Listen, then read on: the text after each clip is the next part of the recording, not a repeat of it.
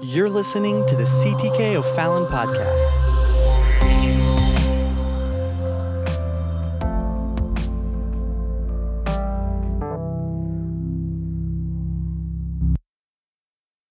And we're going to take you to the book of First Corinthians, chapter number 12. Amen. And then tonight at the conclusion, uh, we'll, we'll dismiss the live stream, but we will have special prayer for several uh, people in critical needs and situations going on. I do want to say thank you. What a beautiful Spirit of the Lord we had Sunday. Three baptisms. Amen. In Jesus' name. And we praise God for that. And the, the last baptism that we did, most people were gone. There was just a few people still here.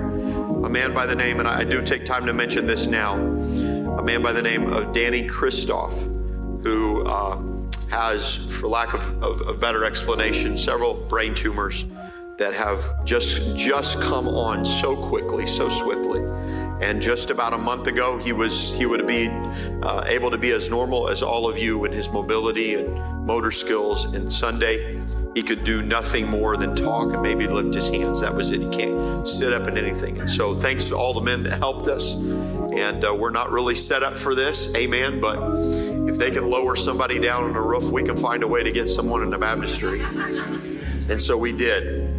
And uh, with everything and all that that he had to endure, people holding him and carrying him up and everything and setting him in there, he wanted to do that. He had made such a main point that he wanted to get baptized. Didn't have the strength hardly to utter it. But as we baptized him, I'm going to tell you, I could just feel the sweet love of God and the Spirit of the Lord in this place. And I'm going to tell you, God responds to pure obedience and simple faith. Sometimes we can complicate so th- things so hard, and it's just being able to say yes to the Lord and do whatever God wants. So I don't, I don't know what's going on. Since then, he's he has. Uh, uh, that was Sunday, and yesterday my father was there with him in the hospital, and he's not able to respond but he does know what we're saying. And as he prayed for him, uh, even though he can't do anything, he can't respond to anything with a finger raise, with an eye uh, blink, or anything. As he began to pray, his eyes flooded up. And so we don't know his state right now, probably at his progression rate, unless the Lord does something. He's he's not there. Uh, I haven't been able to get a hold of them, but how many knows we can put that in God's hands?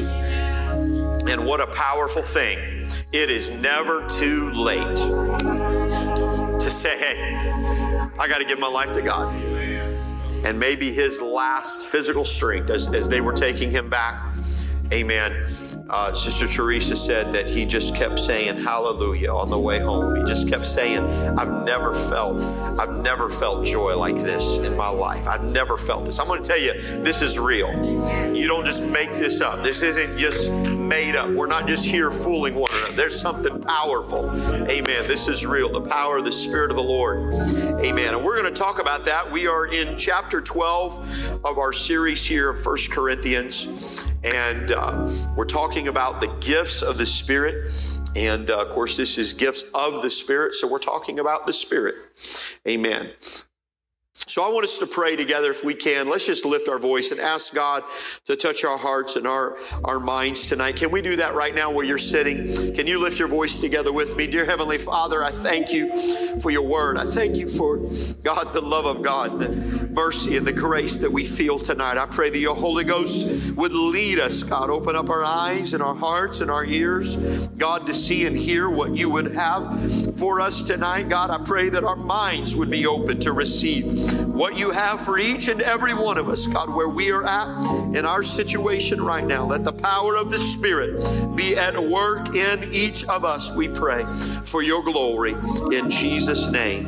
And everyone said, In Jesus' name, amen. Amen. It is good to have uh, the new couple, brother and sister McWhorter here, Ethan and Katie.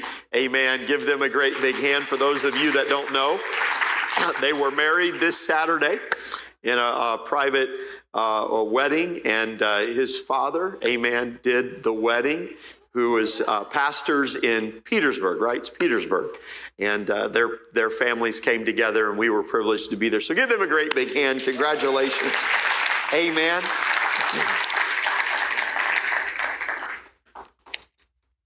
We're talking about gifts of the Spirit here. And last week we started in chapter number 12. And we read through uh, the first 11 verses and we really covered, I guess you could say, we covered the first six or seven verses here. And tonight I want to focus on verses 8, 9, and 10, which actually outline for us, if you will, nine different gifts of the Spirit. So when we first talk, and, and, you can go back and catch this, we preface this by a couple things. Paul says, I wouldn't have you be ignorant. This is something you need to know. And then he says to them basically, and I'm loosely paraphrasing, don't allow your carnal lifestyle or your carnal past, idolatry, to inform or to form uh, or to shape how you handle the Holy Ghost, how you respond to the Spirit. And then he goes on and he says, that there is no one who, under the influence of the Spirit, will ever speak against Jesus Christ. And uh, there, there, is, there is no one who, under the influence of the Spirit, is going to glorify anything other than Christ. And so, if I, uh, you and I are under the influence of the Spirit, I'm not going to speak against Christ. I'm not going to compete with Christ. I'm not going to. Uh, uh, I am not going to uh, self glory. Amen. That that's not of the spirit. That's of the flesh. That's of whatever else. Uh, and he talks about that um, here, and then he goes on and he says that there are diversities, there are differences of administration. He's prefacing this, and he's going to follow it up. But he's saying that the spirit, one spirit, that same spirit. There's one spirit. Um, and he says this is the same Lord, it's the same God which worketh in all. Uh, there's diversities of gifts, but it's the same Spirit. Three times he repeats, it is the same Spirit that works, but the Spirit can work differently in different people. Uh, uh, uh, and in different circumstances, different ways. This, the Holy Ghost has the prerogative and the right to work how it wants to work in us and through us and among us. And so, but it's the same Spirit. So just because the Spirit of God works differently in your life than it does your neighbor's, doesn't mean that your neighbor doesn't have the Spirit of God. And doesn't mean that you don't have the Spirit of God. And it also doesn't mean that they're doing it wrong. Okay? So the Spirit of the Lord works. So the Spirit of the Lord works as He will, as He's going to say later on but it does work different. So this is sort of the things that he sets up. This is a very important thing for them. Now, I'd like to jump, if we can, to verse 11. And just to let you know, before we go through the nine different gifts of the Spirit, and read this verse here, because he's given nine different ways that the Spirit works. And we're going to really sort of try to unpack this and just dial in a little bit more, if we can, on these nine gifts of the Spirit that are listed. But look at verse 11. Do you have the mic for us? Read verse 11, if you will. But all these worketh that one and the selfsame Spirit, dividing to every man severally as he will. So here he is again. He's prefacing it three times and then he's concluding it again at the end, letting us know that it is the same spirit that is working. It's going to work different, but it is the same spirit that is at work. And then he goes on and says, the Spirit divides to every man severally as he wills.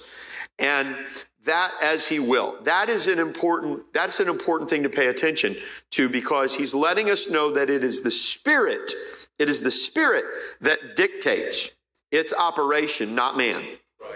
We don't dictate the Spirit. We don't choose and, and, tell the Spirit what to do. The Spirit is not a light switch that we can turn on and turn off and that we can control. No, the Spirit does as He will, divides, works as He wills.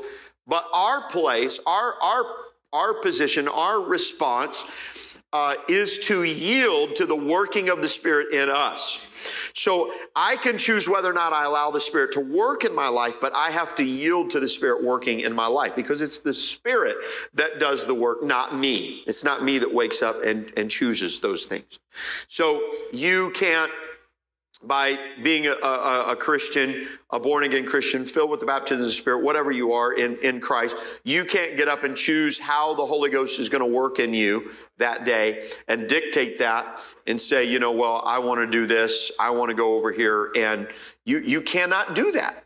That that is not uh, that is, that is not right. That's not of God. You have to yield to the Holy Ghost to the working of the Spirit inside of your life. And this is one thing we see in the Old Testament as the Spirit of God begins to move on the prophets. A lot of times, if you'll note, how often, when you're reading through the prophets, the Old Testament prophets, that the Holy Ghost, the Spirit of God, was leading them or commanding them, the voice of the Lord, the word of the Lord would come to them, and was asking them to do something that they did not want to do and was prompting them to do something that they didn't want to do. How many times did that happen? That happened multiple times. You go back and you look through the prophets. Most of those prophets didn't wake up and say, I want to be a prophet today. I'm going to go out and make everybody mad. I'm going to say, Thus saith the Lord, I'm going to do this. No, oftentimes it was the Spirit of the Lord saying, I've chosen you, I've called you, you've got to do this. And what the prophets had to do is the prophets had to learn to yield to the voice of the Lord and the Spirit of the Lord and of course, we know how that works. If you don't yield to the Lord, just ask Jonah. Yeah. Amen.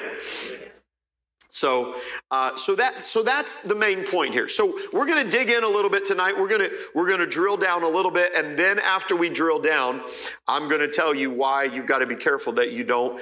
Uh, uh, drill why you don't get lost in the details. I guess I could say that because we're going to drill down to the details, and then I'm going to tell you why you have to be careful that you don't get caught up and hung up in the details because that's what Paul does. That's what Paul does here. It's a powerful, powerful way that he does this. So let's go through, if we will, the gifts of the Spirit. Now, first of all, it's the Spirit of the Lord that is working in us. So it has already been universally established and and and and this is not part of this bible study that we must have the spirit that we need to have the spirit that the spirit is for everyone that the gifts of the spirit uh, uh, that the gift rather the gift of the holy ghost of receiving the spirit is for everyone. And so we see that obviously in acts probably acts 2 and 29 is the first one we would think when he says repent be baptized every one of you in the name of jesus christ for the remission of sins and you shall receive the gift of the holy ghost. Um, um, and what does he say? For the promise is unto you and to your children, to all them that are afar off, even as many as the Lord our God shall call. Later on, he's going to go and he's going to talk. Uh, and, you know, Jesus said, except a man be born of water and spirit, he cannot enter, see the kingdom of God. Um, uh, he says, He that believeth on me, out of his belly shall flow rivers of living water in John, I think seven, where he, uh, uh, John would write later and say this, he was speaking of the Holy Ghost that had not yet been given because Christ had not yet been glorified. Later on, Paul is going to say in Ephesians, he's going to say that we are sealed with that Holy Spirit, a promise, which is the earnest of our inheritance. Uh, there's all kinds. We could we could go on through the epistles where he's talking about everyone, the gift of the Spirit being for everyone. We're not talking here at this point. He's not talking about whether or not the gift of the Spirit is for everyone or that there's different spirits. There's not nine spirits. He makes an emphatic. There's one spirit, the same spirit, but that spirit will work differently. And as it worked, he calls, he's calling it this gifting. The way the Spirit works in your life is a gift. It's a gift unto you. This is a blessing to you. So the Spirit working in your life is going to be something that edifies. It's going to bless you. It's going to protect you. It's going to help you. So now let's go through here if we can. And he says uh, in verse 7 But the manifestation of the Spirit, praise God. wow. Wow. I thought that was thunder. That's just just kids up in the upper room there. Amen. Amen. Amen. He's moving their spirit. Suddenly there came a sound from the upper parts of the.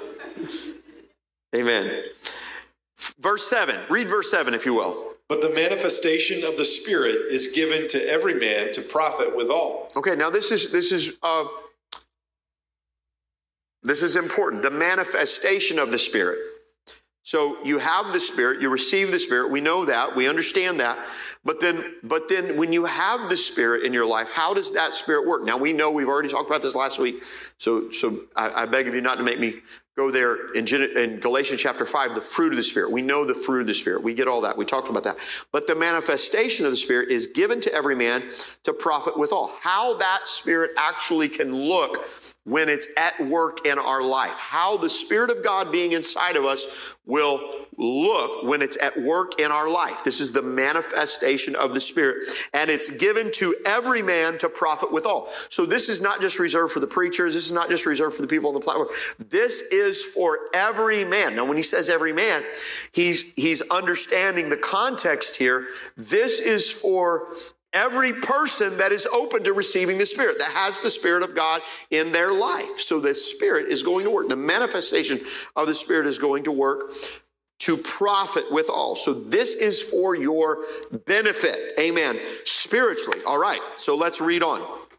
For to one is given by the Spirit of the word of wisdom. Okay, so let, let's let's look at how he says this here because he's going to start and he's going to give nine. He doesn't say there are nine. He's just going to list gifts, and there happens to be nine different administrations or ways that it works. So, could there be more? Um, maybe there's there's definitely probably more manifestations or ways that the Spirit can be at work in our life and manifest than maybe He listed.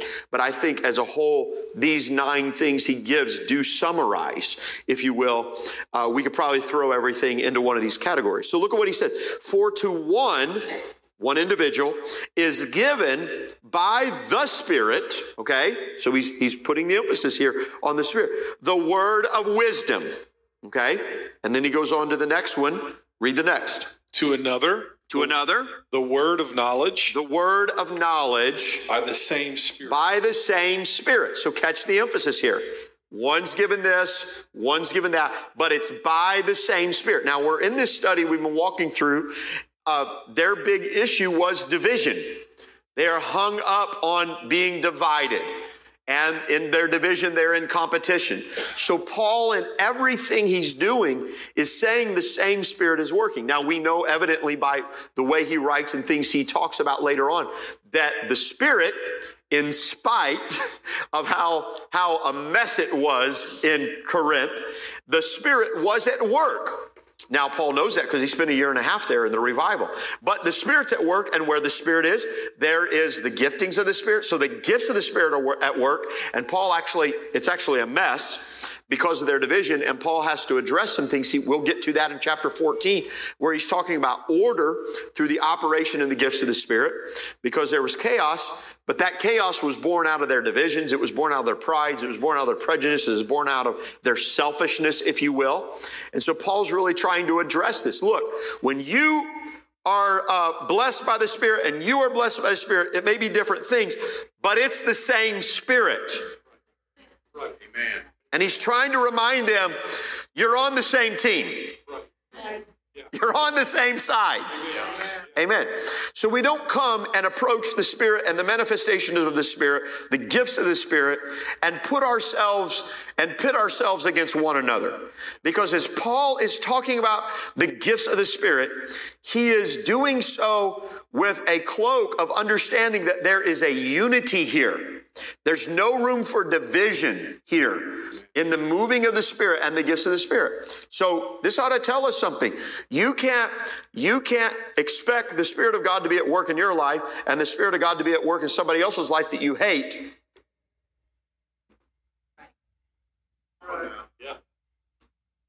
Because it's the same Spirit. And if it's the same Spirit, you're on the same team, you're on the same side. And so this thing has to be understood in unity. Well, praise God. Amen. Amen. Amen. So this, so so let's be careful when we dive into the details that we don't get hung up on what Paul's talking about and we miss the bigger issue of the unity that's going here at work. Amen. Because they do church different, or they do this, or they do that, or whatever, or they have that, and we get all bent out of shape and think, well, we've got a corner on the market of the Spirit. Well, you know, I know. And Paul's saying, no, no, no, no, no. To one, he gives this, to another, he gives this. And God chooses how it works and how it ministers. All right. So do you catch that? I want us to highlight that. And then he goes um, in verse 9, he follows that same thing. Read verse 9. To another, faith by the same Spirit. There it is. By the same Spirit. All right. To another, the gifts of healing by the same Spirit. By the same Spirit. So four times he says, by the same Spirit. And then he goes on and he gives us the other five by being able to put these together. So now what is, so we get what he's talking about here, but what is he talking about when he says, let's go back to verse eight, when he says, the word of wisdom and to another, the word of knowledge by the same spirit, and to another faith, and to another gifts of healing, to another working of miracles, discern to another discerning uh, to another sorry prophecy to another discerning of spirits to another divers kinds of tongues to another interpretation of tongues. Nine different manifestations that paul gives of the spirit what we would call nine gifts of the spirit.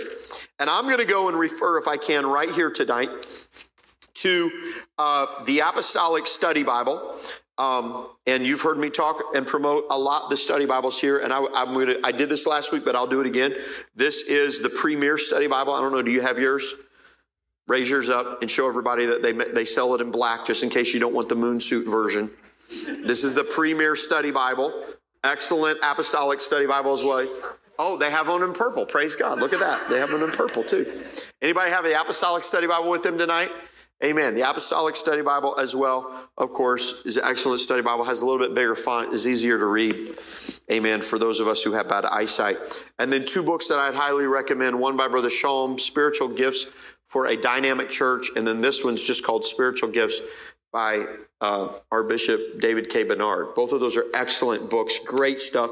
If you want to go into in deep study, this is an excellent thing for uh, Pentecostal spirit filled believer to hold in your library. Those are great things. But I'm just going to go through because I like how they put an article in here by uh, Dr. Daniel Segraves in the Apostolic Study Bible and uh, it he he does it just on the nine gifts of the spirit on the gifts of the spirit. It's an excellent little resource here and he puts a great summary on here.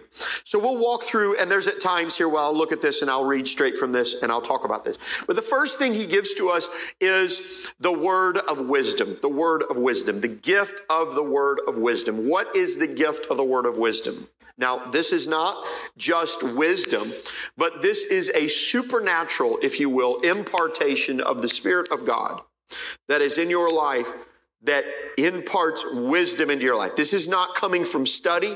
This is not coming from uh, knowledge because God created us with the ability and the capacity to learn and to study and to know. But we're talking about uh, wisdom for life that God will put in your life as a gift of the Spirit. You're coming to a decision, uh, and I don't know. I don't know if you you can testify of this, but there have been times where I have found myself in a circumstance that I did not know what to do. I was not trained for. I was not qualified for, but it fell to me. And I, I, I didn't know what to do. And so, what do you do when you don't know what to do? Well, the first thing you ought to do always is pray right? Because you don't know what to do, right? You pray and you ask God to lead you. And I'll never forget the first time that I encountered somebody who, um, and, and, and this would be a word of wisdom. The next one is the word of knowledge. And I think the word of knowledge is pertaining to, amen, uh, uh, spiritual knowledge about uh, would you say spiritual illumination kind of thing? Things truths of the word of god. So we're not just talking about knowledge in life like all of a sudden you're going to wake up you're going to wake up and know what to buy in the stock market. That's not what we're talking about here okay? That's not what we're talking about in that sense.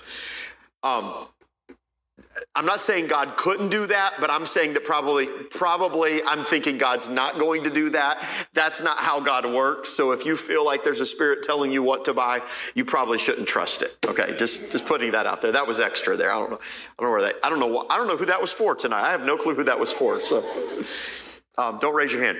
Um, but the word of knowledge would be for somebody that's that's truth about God's word that God can just, and I've seen it happen. I've seen it happen. It's happened to me where the Holy Ghost through prayer, you're reading the word, something all of a sudden it just comes to light and everything comes together. I've heard it at times where people talk about it in the oneness of God, the revelation. They get a revelation about God. They see something. They go to scripture. They're reading it and all of a sudden God starts putting, putting it all together in their mind and they go back and they study the scriptures. And as they study, they study to find that it's true what God had put in their heart. And so that word of knowledge that gives you a revelation about the things of God, the word of wisdom that will give you wisdom in that moment, what to do, not knowing what to do. I started to tell a story and I, have got to move on, but there was a time where I found ourselves, we were in ministry at, uh, at Indiana Bible College. And there, uh, we were young. I was 25 and we had been traveling for about four years, and they asked me to come back and be the campus pastor there. And so we were there for about five and a half years. And the first, um, well, there was there was a person. Just let me say this: there was a person that all of a sudden I realized they had been cutting themselves right here. And this was a, a, a pastor's uh, child, and uh, grew up in church, never had done anything bad in their life.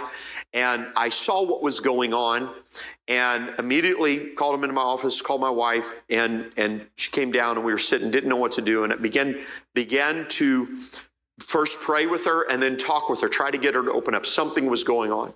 And in that moment, you think, first of all, you, you your mind can go to certain places. You're going to think, well, suicide. You know, you'd think this, what's going on? What else? What else is being played? And I was young, naive, uh, uh, in a lot of ways, didn't know what to do. But in that moment, I was there. I, I, you know, in that moment, you can't call a lifeline. I was going to recommend things. We, we had to go through that process of all, all the stuff of, and, and notifying, you know, her, her authorities and all that, all that. And I, at the time, I had a friend who was a pastor who was, that was his livelihood, and he worked in a public school system, uh, a child psychologist, counselor, all that stuff. And so, but the Holy Ghost began to lead me through different things, and I just began to feel things in the Spirit. And I, I, immediately, when I was done, we, we went through all the things, and I immediately, when I was done, got on the phone and started calling, making notes, what's going on, what happened, and and and called. And he began to tell me, I said, okay, first of all, you got to give me a crash course of what I do now, how I hand this off now, what's going on. And uh, of course, she was of age and all of that stuff. But everything he had told me that I needed to do, the Holy Ghost had literally prompted me to do that before I hadn't gotten there. Now, that was the Spirit of God working through me in a supernatural way in that moment that I didn't know. That is a gift, a manifestation of the Spirit of God working in you. I believe, and I know this can be true. That's just one example, one area of how that can happen. I could go on. Beautiful, beautiful story. Uh, it, it was rather harsh, no clue. It was a horrible thing at what had happened. And I won't even give you in all the details of how she had been abused as a child and nobody knew it. And I had the unfortunate task of being the one to peel back all of that pain and all that problem and reveal it in that family and that pastoral home and everything. But but the healing that came through, I'll never forget one day. And this this was a Holy Ghost thing too. I remember speaking to them and saying, there's going to be a day where you're going to wake up and you're going to go throughout the day and it's going to be afternoon and all of a sudden you're going to you're going to realize I haven't thought about this all day yet. And I said when that day happens I want you to come and tell me. And it was later on in that very same year. I can't I'll never forget when they came and knocked on the door. They were so excited. It was like 3 in the afternoon and they were like, "Brother Romine, brother Romine, guess what? I just realized I haven't thought about it all day long." So is God a healer? God's absolutely a healer. And they're married and have a wonderful family and they're doing awesome. They're doing great now. But the Holy Ghost gives you ability to walk through that. Same thing with the word of knowledge. God will give you illumination for this, for things in that time. Now, we today are so privileged. We are so privileged because we have the word of God. We have a Bible with us. I have a lot of Bibles. I have Bibles on my phone. I have, I don't know how many Bible apps I have on my phone. Uh, there is no excuse, right? Because if I need anything, I can go, I can go to the Word of God. I can look here for myself. I can test it for myself. But when the New Testament church came out, they were still reading Bibles off of scrolls. They were still gathering at the synagogues because you couldn't own a Bible. It wasn't logistically possible. You could own a part. I mean, even when they would put it on their door doorpost, the Jews, it was that's just a verse. That's just a few verses. You can't fit the whole thing. And so they would gather. They would go to the synagogue three times a day, uh, or three times a week rather, just to hear the word read orally. And they would know that. So they would know the truth. They would have the word of truth. That was why it was so important for them to come together and to stay together. But they had to depend upon the Spirit of God to work work for them. Amen. Today, I think we can cheat. And we think, well, I got it all figured out. I don't need the Spirit to work in my life. No, you need the Spirit of God. You need the word of wisdom. You need the word of knowledge to work inside of your heart and to work inside of your spirit. Let's read on. What, what else? So, to another, right? So we have the word of wisdom. That's in verse 8. The word of knowledge by the same Spirit. All right. To another, faith by the same Spirit. Faith by the same Spirit. So God can give a gifting of faith. Through His Spirit, God can give a gifting of faith.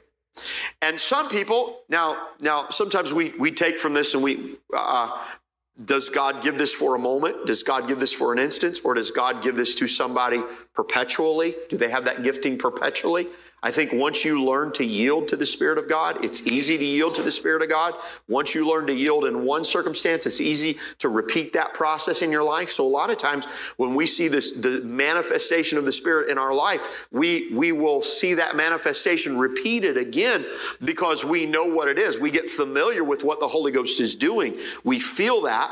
And, and so we're easy to yield to that. The gift of faith, literally, faith is, a, uh, uh, the, the gifting to have, if you will, an absolute confidence in, in, in what would seem to be uncertain circumstance or impossible circumstances where God gives a measure of faith, an absolute measure of faith that this is going to happen. We're, we're going we're to get through this.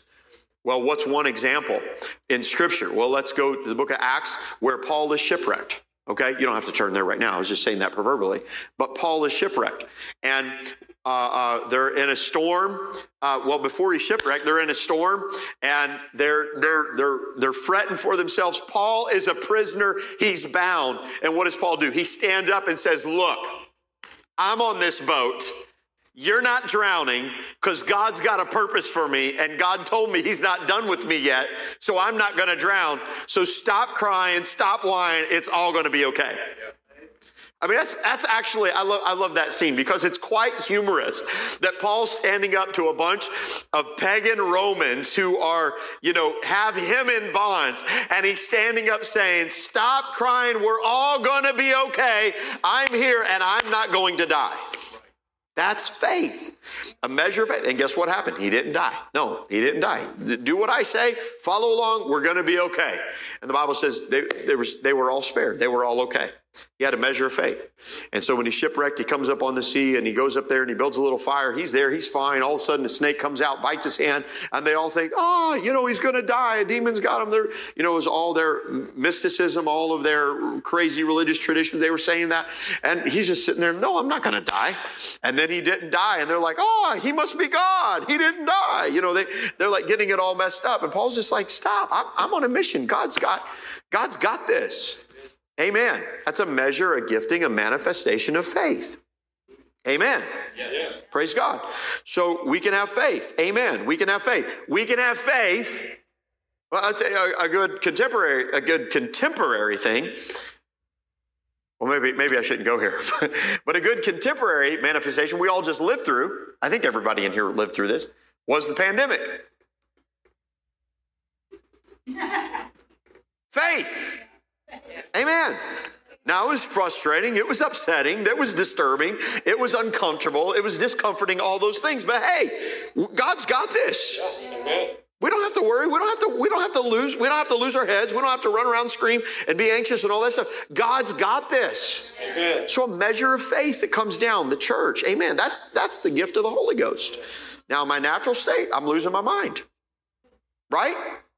I mean, in our normal state, we're just going, we're just, I'm, I'm anxious, I'm worried about everything. But the measure of faith, the gift of the Holy Ghost, the measure of faith, amen, comes and blesses you. Amen. I've seen the ministry uh, uh, the manifestation of faith at work in, in my mom's life.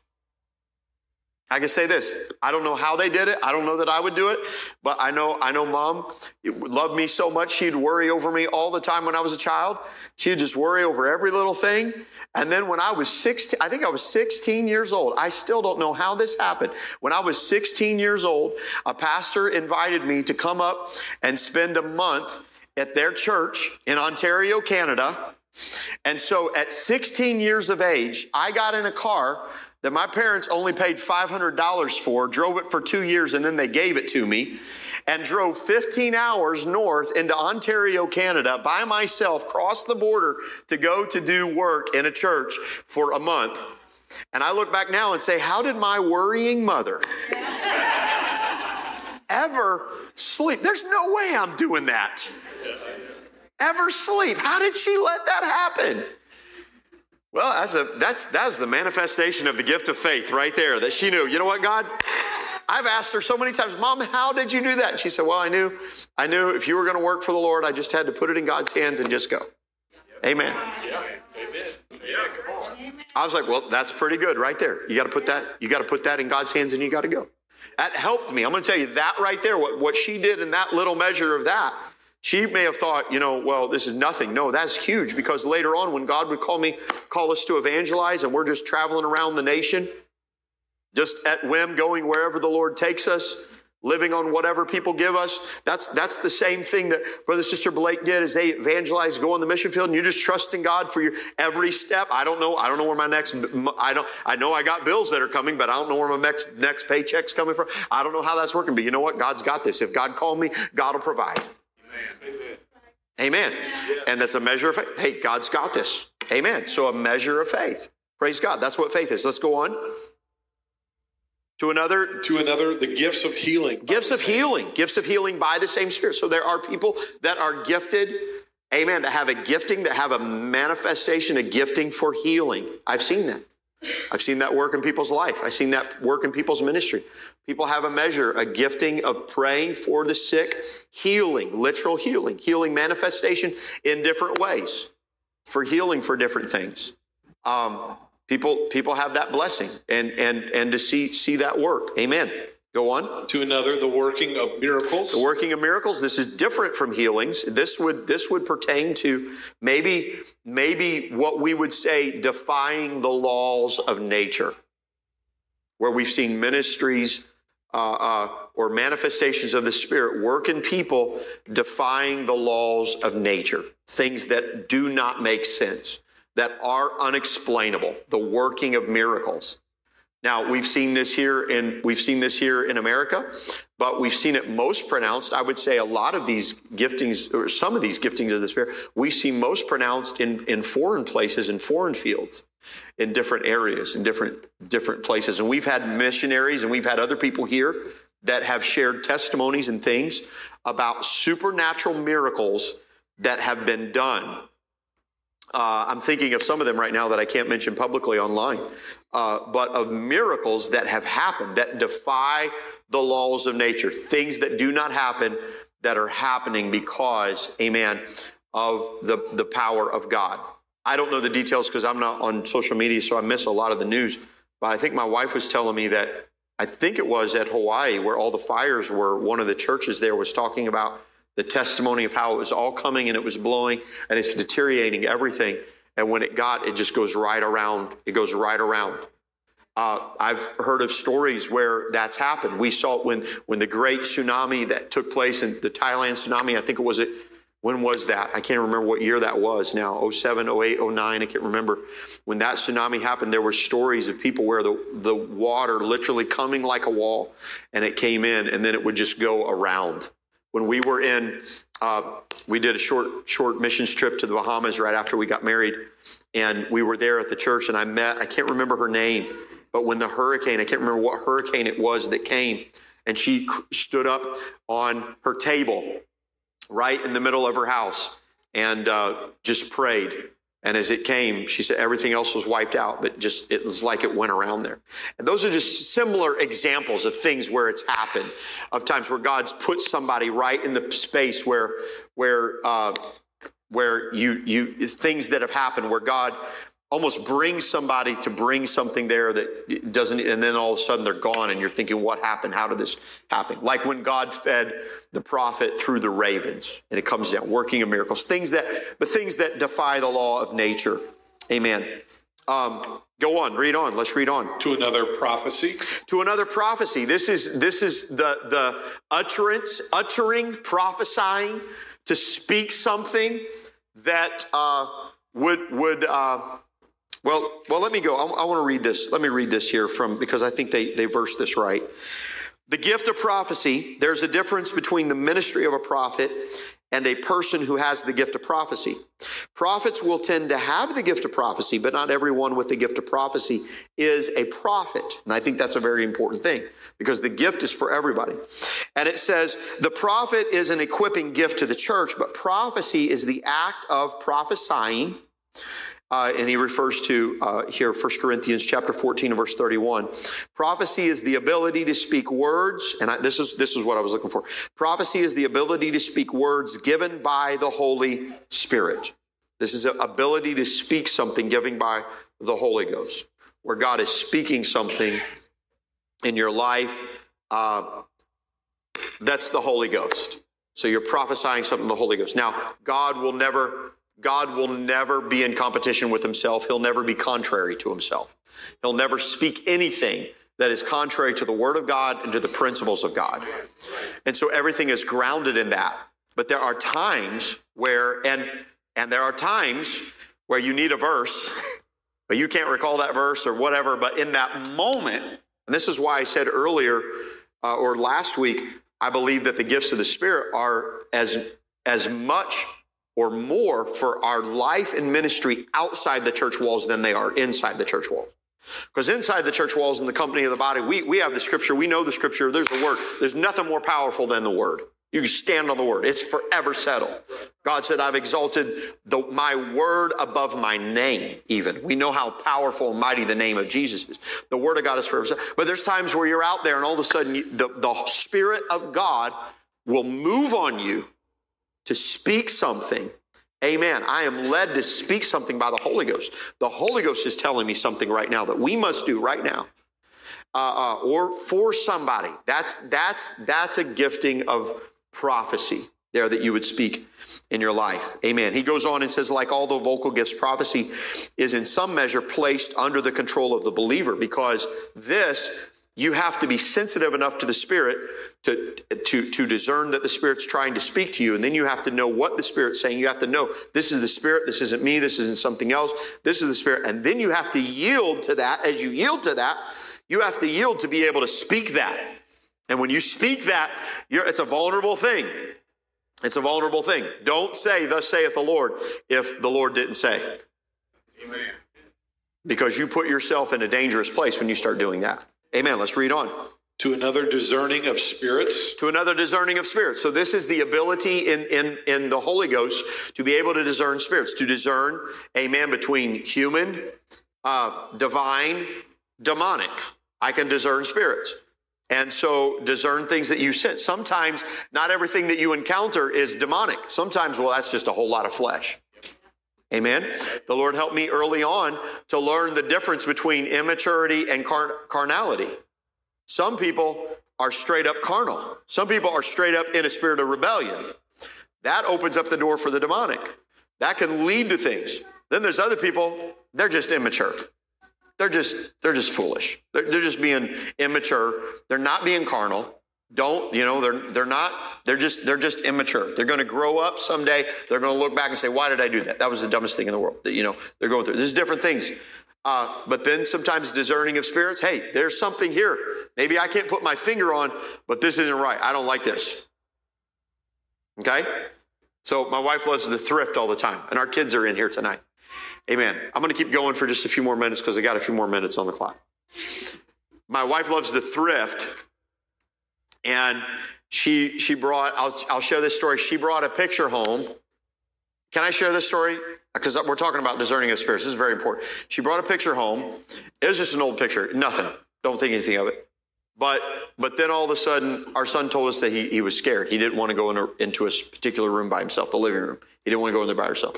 Well, buddy, why? What, what not? And he said, well, because because she, I can't remember how it was. She she she says mean things.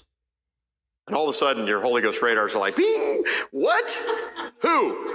Where? Yeah. We walk him in here, and he and he points he points to, to, you know to that. That's it. All right, Mama. Didn't matter how much she loved it. Didn't matter what deal it was. Whatever. That thing was going out. Amen. She taking that out. No, nothing's too valuable. Amen.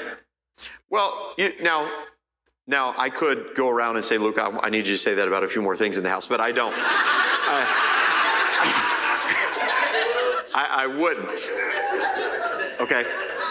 And and we don't want to abuse things, and we don't want to be foolish, you know, and say, aha, you know, you know, I, I think you can get crazy where all of a sudden the devil's in, you know, your cheeseburger and everything else that you've got. You know, I'm not talking about that. But there are things that as we go throughout the world, there's things that we can encounter. There's things that we can have.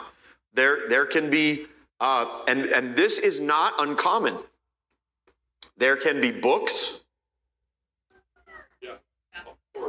that have stuff. There have been books that have, in my library and in my research, uh, uh, car, uh, I wouldn't say carnal, not carnal books, but secular books, secular ideas that I've taken and I've read, and all of a sudden, man, I just got a check in my spirit. Like this is not good. I don't need to keep this in my house. I'm, I'm not. I'm not going to give any place to that. I'm going to take that out. Music, music. Today, today it, it, it's not hidden. It's so vulgar. The lyrics. Be careful what kind of music you're allowing into. Um, not only that, the medium of television, movies. You think, oh, this is just some kind of innocent little thing, and you don't know it has all kinds of nods to, to uh, you know, ancient mythologies and witchcraft and all kinds of things. And, and, and, you know, be careful what kind of things you're bringing in and playing with. Yep. You know, simple stuff. People think, oh, there's no harm in a Ouija board, you know, kind of thing. No. You know how many people have gotten sidetracked and messed up off of that stuff by entertaining spirits, familiar spirits, bringing that stuff in? No, you get you get out of that. So discerning of spirits. Whew, you can feel something sometimes and you just go around, okay, God, what is it? What, what do I need to get rid of? What do I need to back off from? What do I need to take away? And that is the gift of the Holy Ghost at work manifest in your life. And that's a gifting that the Lord gives you, discerning of spirits, not only things, people. Hello?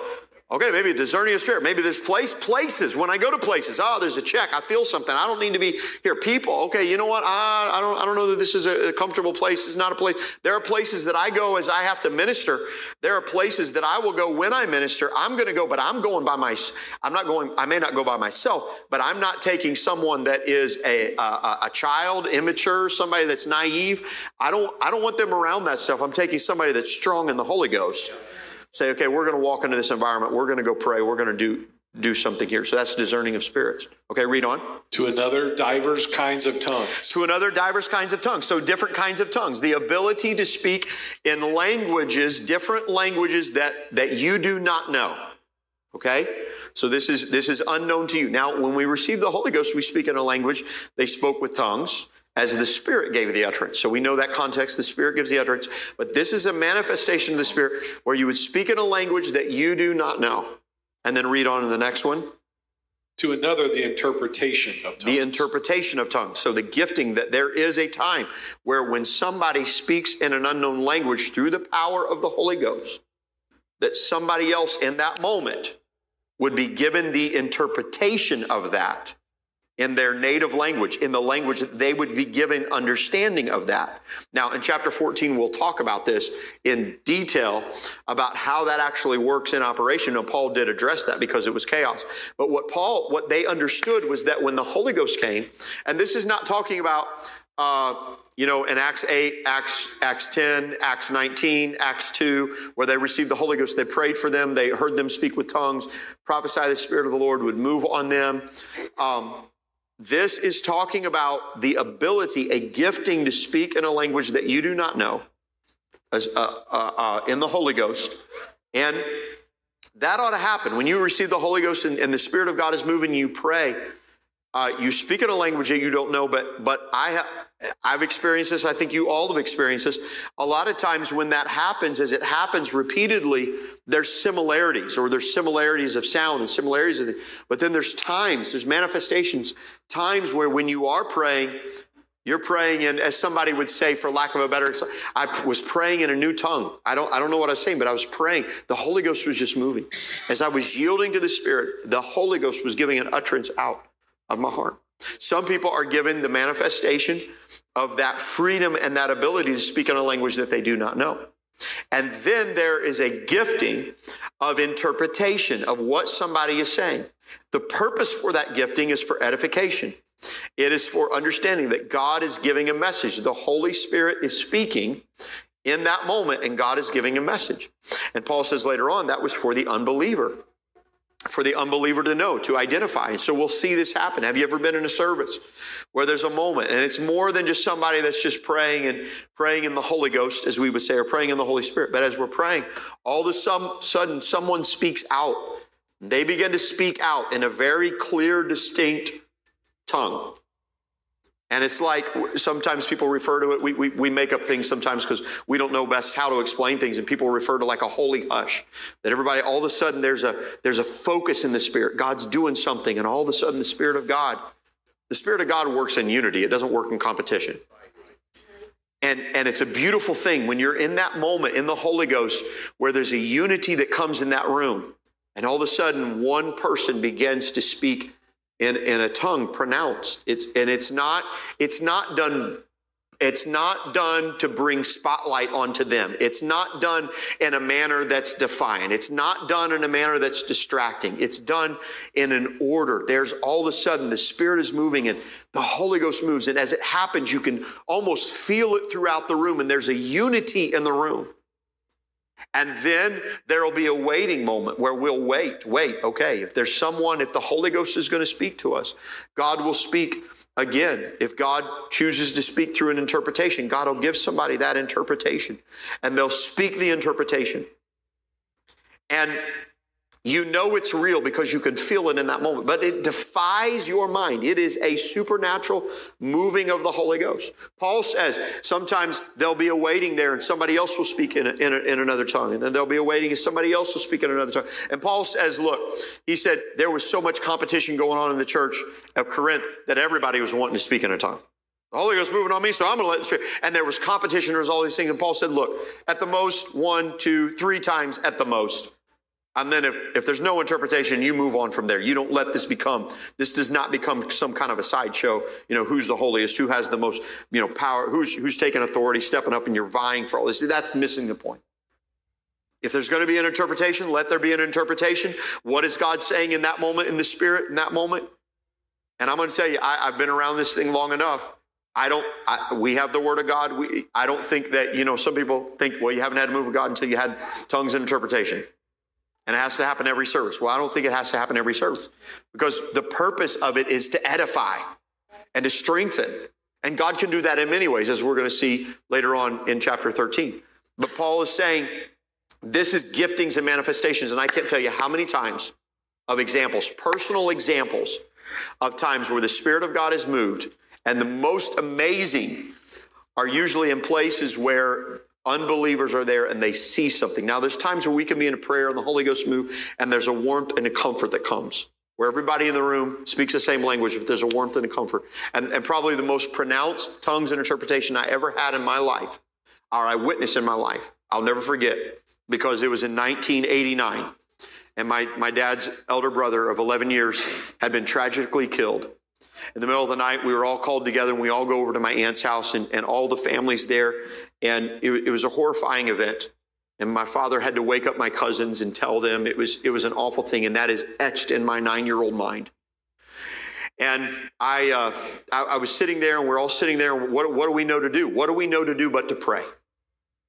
Those of us that were in church, we were praying. And those of us that were out of church, they were praying too, because that's all we knew to do. And right there in that room, we prayed. And out of nowhere, and I, I can't even remember all the details then, but somebody right in that moment, the Holy Ghost, we had one of those moments right there. Now we're talking about tragedy in, in more ways. I don't give all the context, But right there, the Holy Ghost began to move. And that same spirit, where the Spirit of God was just quiet, there was a unity. Okay, the Holy Ghost is now in the midst of this tragedy, the Holy Ghost is trying to minister to us.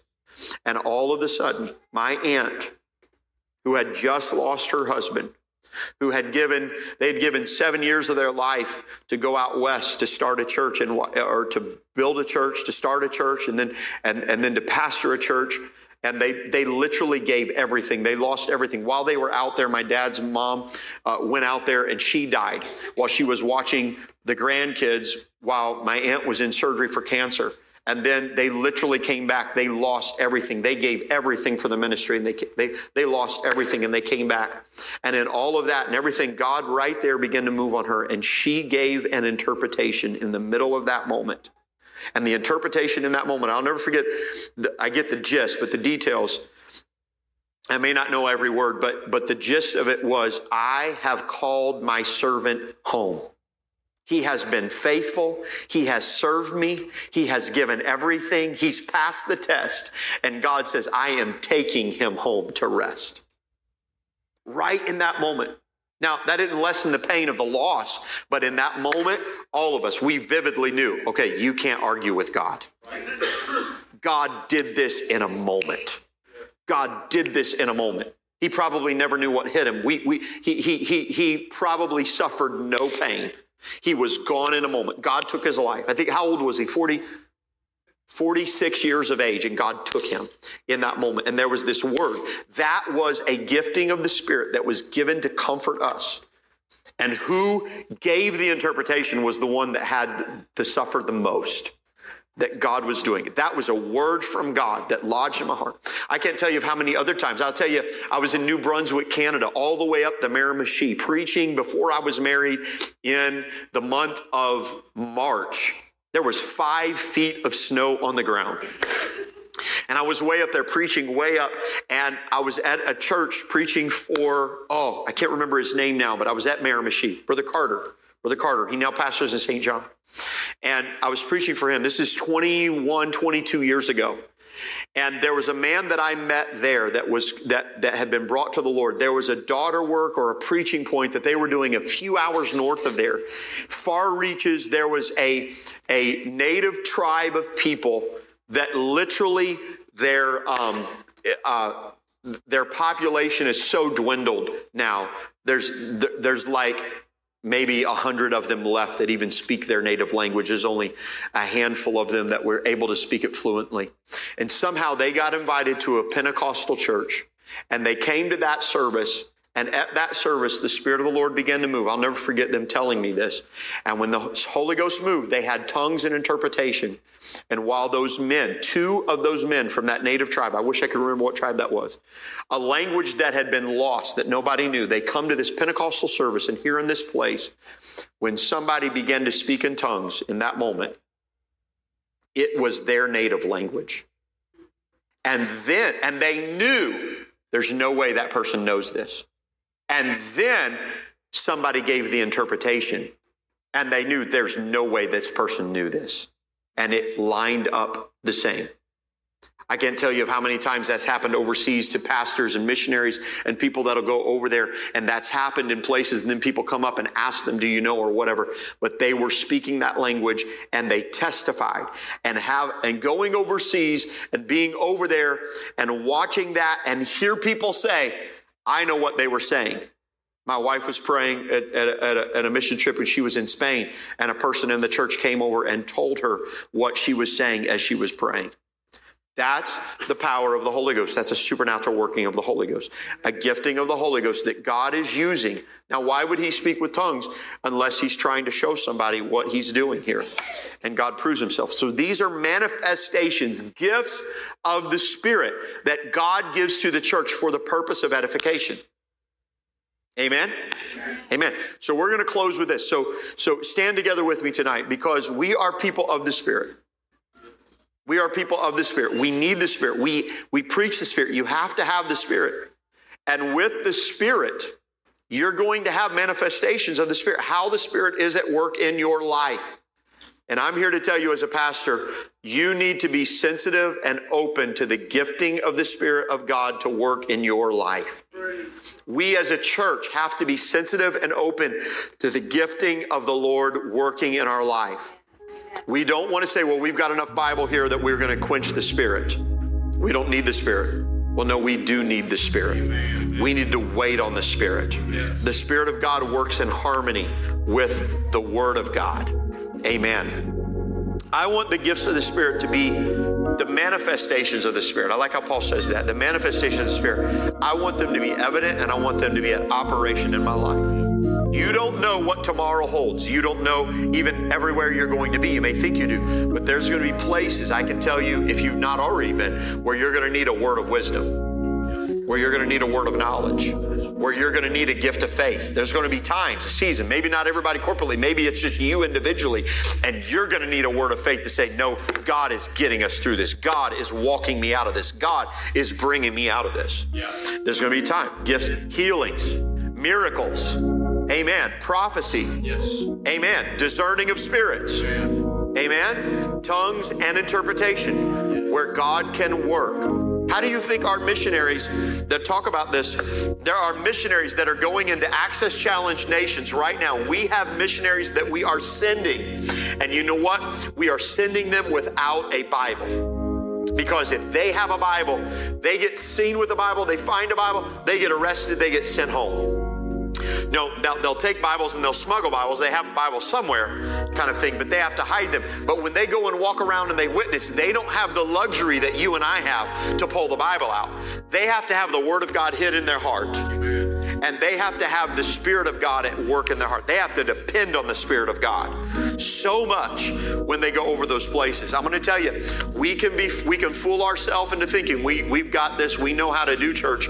We don't need the Spirit. No, we need the Spirit. And we've got to depend on the Spirit. You need the Spirit. Every household needs the Spirit of God. This is not just for pastor, this is not just for us. Every household needs the Spirit of God. Amen. Needs the Holy Ghost to move in their life. Can we lift our hands right now? Lord, I thank you today for your spirit. Thank you for the working of the Holy